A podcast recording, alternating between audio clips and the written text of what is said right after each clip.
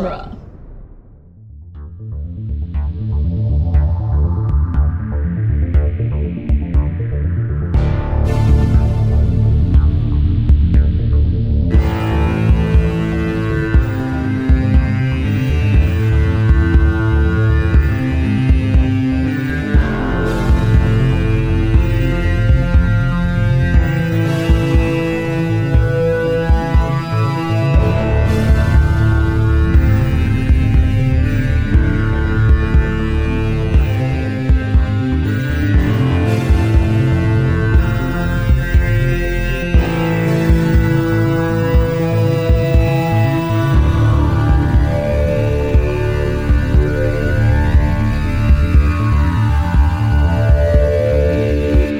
Welcome back to Spider-Man Minute, the daily podcast where we analyze and celebrate the movie Spider-Man one reassuring minute at a time. I'm Scott Corelli.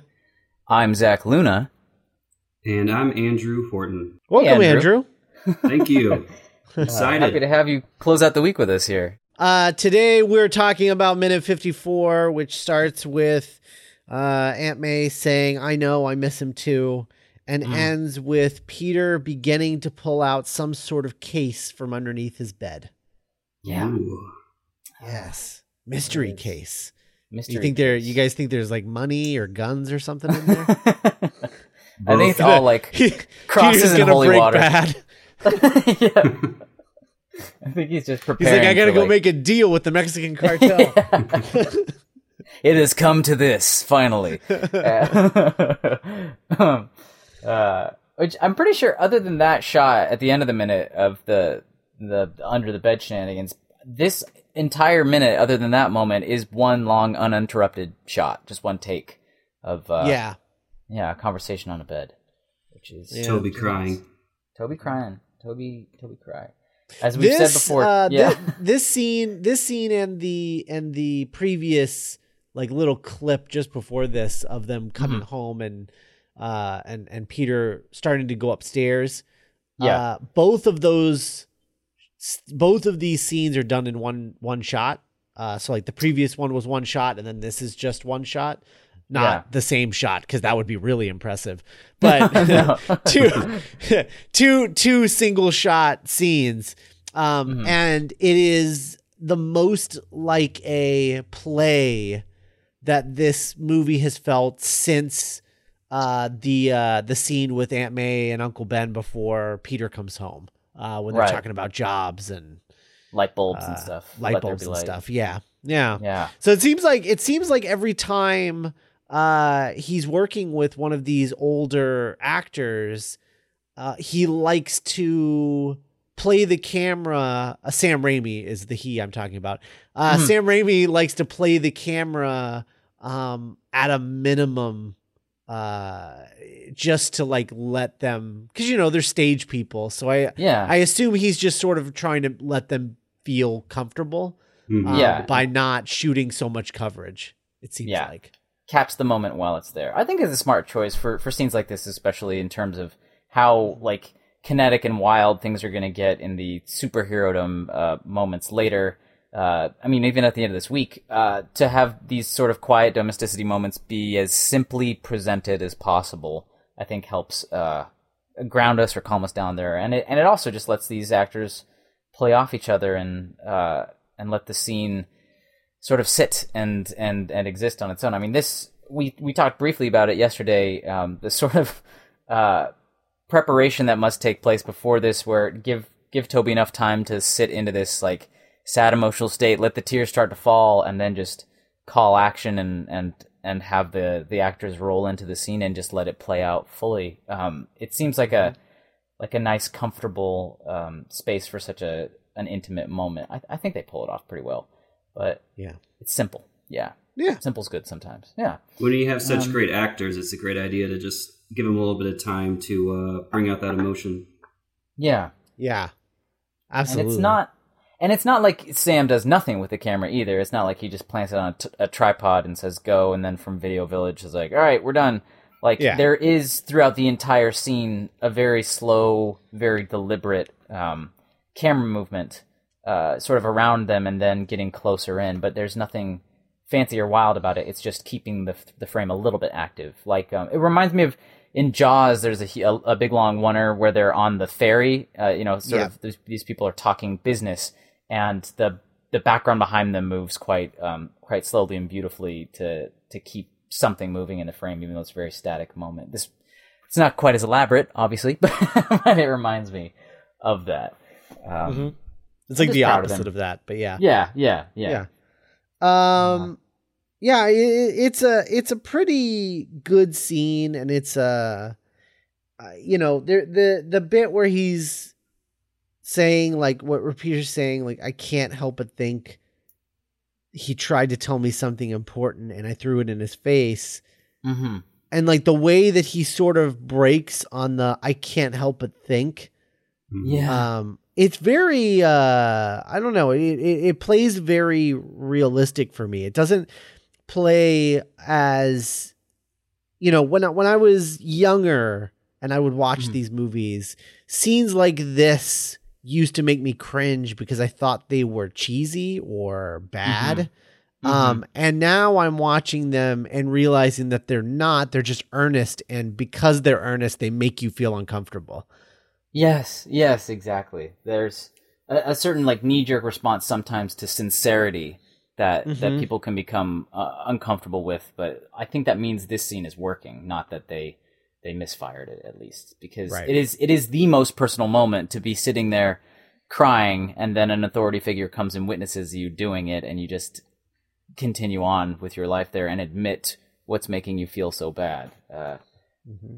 I mean, not all of what's making him feel so bad. Obviously, he doesn't he doesn't say all of why he feels so bad about uh, Uncle Ben missing, but the the crux of it that.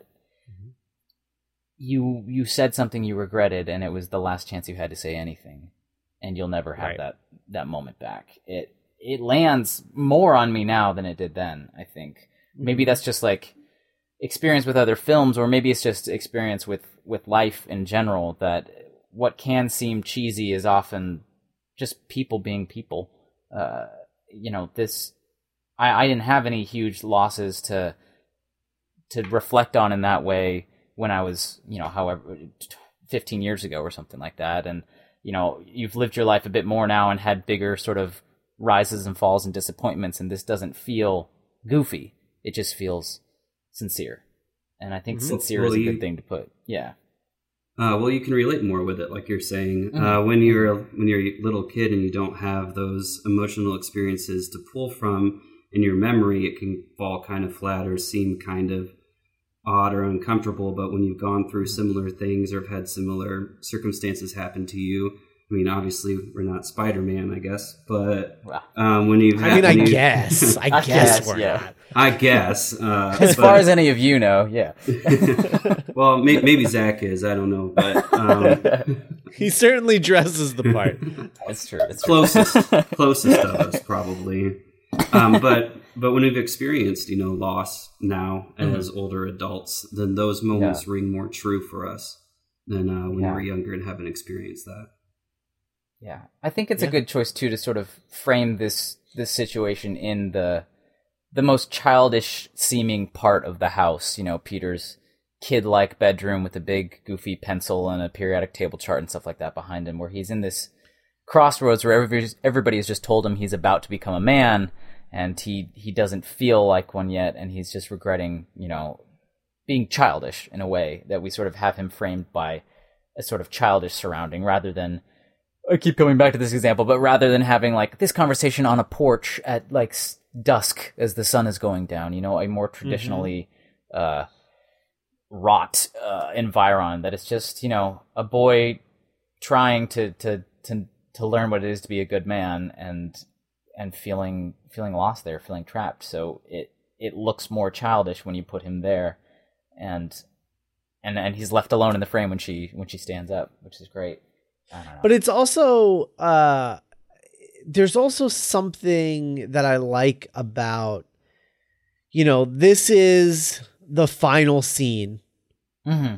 of just Peter uh, in yeah. the movie. Um, before yeah. he uh, he picks up what will be a lifelong career for him um, yeah. from underneath his bed. um, yeah. And what I like about this, I mean, you know, we talked about earlier in the week, we talked about uh, Norman explaining or, or I guess defining the word commencement, um, the mm-hmm. end of one thing and the start of something else. Mm-hmm. And that's certainly what's going on here. And what I like about the the juxtaposition going on here is that Peter is dressed as an adult. Yeah. But he's in yes. this childish room that it, it, he doesn't belong here anymore, you know? Looks out of place. Yeah. That's the, that's yeah. the real second half of it. Yes, exactly. Yeah. That, yeah. He, he's realizing that you can't ever go home really. And certainly not to this home. Cause this, right. this type of home doesn't exist anymore. Uh, right. Whether uh, he likes it or not. Uh, yeah. You know, he, the rest of his life is about to start, and he doesn't even know what that means yet, mm-hmm. um, because he hasn't uh, the, just the just the be just the very start of the inkling of the idea is sort of like incepted into his head by Aunt May um, at the end of this minute. Uh, which I wonder if the use of she says um, he knew you were meant for great things. Yeah, and I wonder if that choice of word um, was meant to be sort of the beginning of the of of him remembering what Ben said to him. Because when he said he tried yeah. to tell me something important and I threw it back in his face, was he saying it in such a way that, like, I don't even remember what he was trying to say because I right, was... it didn't really take because, yeah. Yeah. And yeah. then when she says he knew you were, you were... Uh, you were meant for great things, if that m- made Peter remember. Maybe. Yeah. Even I if mean. it, m- maybe if that wasn't in the, in the intention of the script, I like it as a, as a take on the moment, mm-hmm. because it, it, you know, this, this uh, shoulder grabbing moment of wh- however you feel right now, he never doubted you. He knew you'd do great things. You won't disappoint him, almost as like a, um, like a, like a ritual spell or something like that, like saying the words and making it true. You won't disappoint him. And then she is almost about to cry and, and stands mm-hmm. up and gets away. And that, and that, that's when he makes the choice. I, I like, I like watching people make the choices, and it's a, it's a small bit of acting, but to think in, in this, the course of this take, how Toby had to go from, you know, just full on crying to admitting his, what he feels vulnerable about and then vulnerable about, and then trying to like, explain it and hold it in, and then finally come to this moment where he makes a, a decision silently to do something huge, that you can watch just the, the direction of his eyes at the very end when she stands up and lets go of his shoulder. There's just this little flick of the eyes back and forth, and you know everything's different. Everything has changed at that moment. Mm-hmm. And we won't get the music telling us that until tomorrow, but you can see it happen. And it's... Right. It's amazing in its own way. Yeah. I don't know. It's a, it's a good scene. Yeah. Yeah. I like think. If this was like an audition scene or something like that, like you could really play around with it and rehearse it and uh, execute it in lots of different ways. There's, it's a robust enough little scene start to finish um, that doesn't require a ton of context outside of it uh, to mm-hmm. exist like its own little short film in one shot. Mm-hmm. Yeah. I don't know. Whew. The um the the shooting uh, draft actually um, was a little different. I, I think mm-hmm. that uh, Rosemary Harris gave imbued Aunt May with more empathy than she does mm-hmm. in the script. Mm-hmm. Um, mm. Not to say that Aunt May is like, you know, like some kind of like angry shrew or something uh, in this okay, scene. Yeah, yeah. But it's just that she keeps interrupting Peter. So like Peter says, I just wish I hadn't. And she says, Peter, don't start that again. I can't help thinking about the last thing I said to him. Stop it.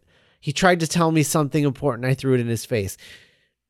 And so like when she says you loved him and he loved you, it's more of like a, you know, grab you by your shirt and, you know, shake the, like shake the crazy out of you. You know, it's like, it's, yeah. it's like, it's, it's more of a like stop being stupid moment instead yeah. of a moment of empathy and understanding like it is the way that uh, Rosemary Harris is performing it. Right. Yeah. Yeah. I don't know. Just I, cutting those two lines out. Uh, just yeah, it's a different changes approach. the whole yeah. tone. Changes the whole dynamic. Yeah. Yeah. Yeah. It's good. Um, so, uh, Andrew, yes. um, I mean, there's not, there's not, that's pretty much the whole scene. Um, and that's pretty much the whole minute. Uh, so I'm, I want to know, you know, from you, you know, like I, I know that you're a huge Spider-Man fan, and I know right. that from, uh, you know, I was, I was your comic book retailer for like a year and a half or two years, something like true. that. Maybe longer. I don't know. Mm-hmm. Probably um, two years at least. Yeah. So, so I, I know that you're a big Spider-Man fan to the point that when you first started reading comics on a regular basis, uh, for a long time, Spider-Man was kind of like the only book you were reading. Um, it was, it was. So the- what is it, what is it about Spider-Man that does it for you? And when did you, when did you first, if you can even remember, when did you first sort of get into the character? Well, uh, Spider-Man is every man, uh, really. Hmm. I mean, I think he's just one of the most relatable superheroes to ever be created. Um, he's just an average Joe. Uh, he's, you know, he might be able to climb on walls, but he still has all the same relationship problems that we have. Yeah. Uh, as far as when I first got introduced to his character, it would have been the Spider-Man cartoon. Uh, the ninety-four okay. to ninety-eight animated series. Mm-hmm. Um, I would watch it pretty much every day when it came on Fox Kids at like three thirty p.m. Monday through Friday. Mm-hmm. There was a brief stint uh, where we didn't have T V for a little while, so I would make my dad go to the laundromat at three thirty so that I could turn on the T V and watch Spider-Man at the laundromat while he washed clothes. Oh, the only thing that rivaled beautiful. that was my, uh, I know, it was dedication. The only thing that rivaled that was uh, my addiction to growing pains. Uh, I watched that three times a day for like a year and a half. Kirk Cameron was my jam at the time. Not so much anymore. Uh, as far as first introduction to comic books, um, I bought Amazing Spider-Man Volume two, uh, Issue six. That was back when they relaunched it for like a minute and then went back mm-hmm. to legacy numbers. Uh, right. and I actually, that would have been, what, the J M S run? Is that what that was? Uh, yeah, uh, it was uh, Howard Mackie and John Byrne. So it was the people oh, right before oh. that, yeah. Yeah, oh, wow. Howard Mackie wrote a Spider-Man book. Who would have thought that? Uh, uh, but I actually bought it at Scott's, which is now Kroger. So that was back in nineteen ninety-nine when you could still buy comic books at grocery stores.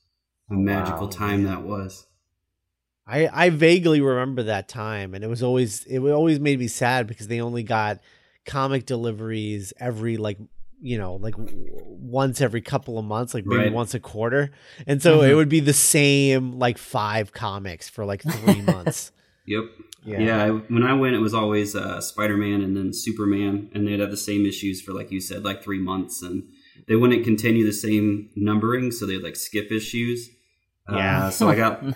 I have like, I still have the comics that I bought then, and it's like Amazing Spider-Man six, nine, eleven, fourteen, like just random ones. But I didn't yeah. care. I still wanted to read it. I had no idea what's happening, uh, yeah. but I, I just wanted to read it. So yeah. Now I have Marvel Unlimited, so I can go back and fill in all my holes. Oh yeah, Spider-Man. I, I like the idea That's of the, awesome. the, the the grocery store comic uh, discovery because I think just last week we were talking about how the other day I was buying groceries and I saw that they were doing this like special Archie's Digest Spider-Man type thing where they did a little collection of a bunch of different Spider-Man comics in a. A, a digest, you know, half size uh, uh, news newsprint, newsprint. Yeah. You know, it it felt right. like a window into another time for a second there. I was just tired and picking up groceries, and then I saw Spider-Man staring back at me, and I was like, "Oh my god, I have to!" I, I didn't even this. look inside it. I just grabbed it and bought it, and you know, flipped through it a bit. When that reminds home. me, I think I am pretty sure the last because I used to be a like an avid reader of Disney Adventures. Mm-hmm. Um, the the little digest Disney magazine with like Bone yeah. was in it and mm-hmm. nice uh, all that stuff. And I believe the last issue of Disney Adventures that I ever bought, and it was probably like the first issue I'd bought in, you know, five years at the time. Yeah. Uh, but I believe it was when Spider-Man came out, because Spider-Man and oh. if I'm mis- not mistaken, it was Spider-Man and Mary Jane in her like, uh, like ch- Chinese. I hate the word Oriental, but I mean, that's right. what it, that's what it is. Yeah, um, but yeah, that, that World that, Festival that, outfit. Yeah. Right. Right. Yeah. Um, and I think it was like the two of them on the cover uh of of huh. the Disney Adventures, and I was like I was like I haven't read Disney Adventures in like five years, this is for kids, but Spider-Man's on the cover, so I'm gonna buy this. But Spider-Man. Yeah, but Spider-Man. Uh do you remember uh when this movie came out, Andrew? Do you do you remember like where you were and and how you saw it and what you were what you thought of it? I do. Um when it, when it came out, I was twelve years old. Uh so nice. my I grew up in kind of a uh Well, more strict religious home. Um, mm-hmm. And my parents didn't let me watch P G thirteen movies until I was like sixteen years old. Oh, wow. Uh, and so this one came out and I was twelve.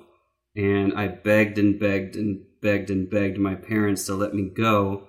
And they said no, like over and over again. And then the trailer came out. Uh, and then there was that infamous kissing scene. And my parents were like, "You're definitely not going." And then I just begged and begged and begged. And finally, I basically told them that I was going to see the movie, whether or not they let me. So they might as oh, well let wow. me go see it. Nice. Because I was like, I have friends. I'll I'll find a way to see it. Uh, and so they let me go see it, which was crazy. And Amazing. I didn't see another P G thirteen movie for four years. Uh, so that was that was my introduction. Yeah. I. I I lo- I I knew that it was coming out. Um, the only way I got news back then was through the comic books that I bought. But uh, I yeah. knew that it was coming out, and before that, I knew that they were talking about a Spider-Man musical or something, and I thought that was weird. But I was like, "Hey, if that happens, I'll find a way to get to that too." But it didn't happen. So, um, but then they said the movie was coming out, and I was floored because I was like, they're going to make a Spider-Man movie? That's crazy. How are they going to do that? I have to see it. And like I said, my parents initially said no. And the answer was no for like a solid eight months. I don't know. From the time I heard that it was going to happen, every day I would ask them. And then, like I said, eventually I was just like, well, I'm going to, I'm going to see it, whether or not you yeah. let me or not. So you might as well just let me. And then they did. I love the idea of a daily ritual of just like, all right, it's three o'clock. Gonna gonna ask them again about Spider-Man before I go to the laundromat. Like, yeah. Well, and I was and I was homeschooled, so I was uh, stuck with them all day. So they had all day uh, to put up with me asking them about Spider-Man. So I'm Perfect. pretty sure I yeah. wore them out. Uh, that's great. That's awesome. And that's my uh, that's my memory of going to the movie. What what yeah. what did you think of the movie uh, after after you saw it? Oh, I thought it was great that weekend. Yeah, I thought it was. Yeah, I did see it opening weekend too, and uh, I thought it was the greatest thing I'd ever seen. And I thought that for like I don't know, forever, uh, yeah. ten years maybe. uh, I just I was so the minute that he came on screen like swinging, I was like, this is it. Yeah, this is it. This yeah. is Spider-Man, and uh, yeah, I'm pretty sure that if I hadn't been with uh. two of my friends who are like super manly dudes that I wanted to impress, I'm pretty sure I would have cried. Uh, yeah. When I go see Homecoming next week, um, sure I'm going to cry. I'm just, just going to cry. I know it. I have to go by myself. Yeah. Yeah. I one hundred percent know I'm going to cry. Uh, just I, I, I cried in Civil War. I wasn't. It was like a thing we talked about uh, yesterday. The tears falling down your face when you're not expecting them to. In mm. Civil War, just when they pulled up the Chiron that said Queens, like when Tony Stark is like, I think I know a guy, yeah. and then they go, Queens, I just immediately felt tears on my face. I was like, what? Uh-huh. How is this? But it's it. there's something about it that means that much to me. Like it is, mm. I, yeah. I don't even classify it as like being a, a fan anymore, because I sometimes feel like the phrase fan can can have the connotation that like I'm devoted to this thing no matter what form it's in or who is right. making whatever it is. that like mm-hmm. I'm devoted to it. But I, I I tend to more say that like Spider-Man is extremely meaningful me meaningful for me personally, like more right. so than any other character in fiction that I can think of off the top of my head. This one has meant so much to me in terms of uh, lesson and example and power and responsibility and whatnot. And it to the degree that just seeing the name of the part of New York that he's from in a superhero movie like broke me.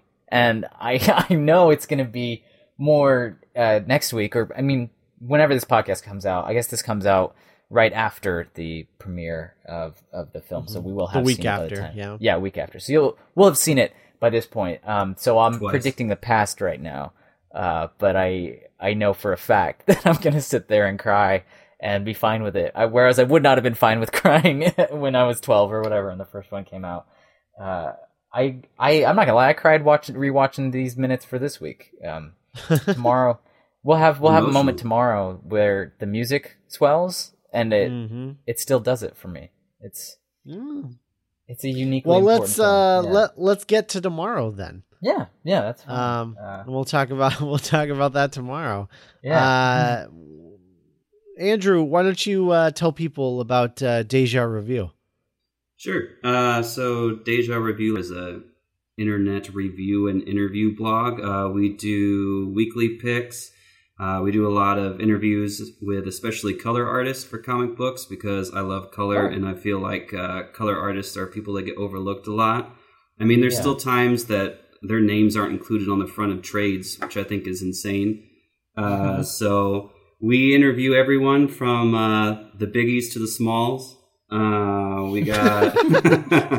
I stole that from my uncle. I have to give him props. He, he said that one time. I was like, I'm going to steal that. He said, that's fine. That's amazing. um, so, I mean, we've interviewed everybody from um, just self-published, like, color artist all the way up to Matthew Wilson and Rico Renzi. So, goodness, yeah, uh, we don't discriminate against the size of your comic book following. Uh, you color comics, we'll interview you.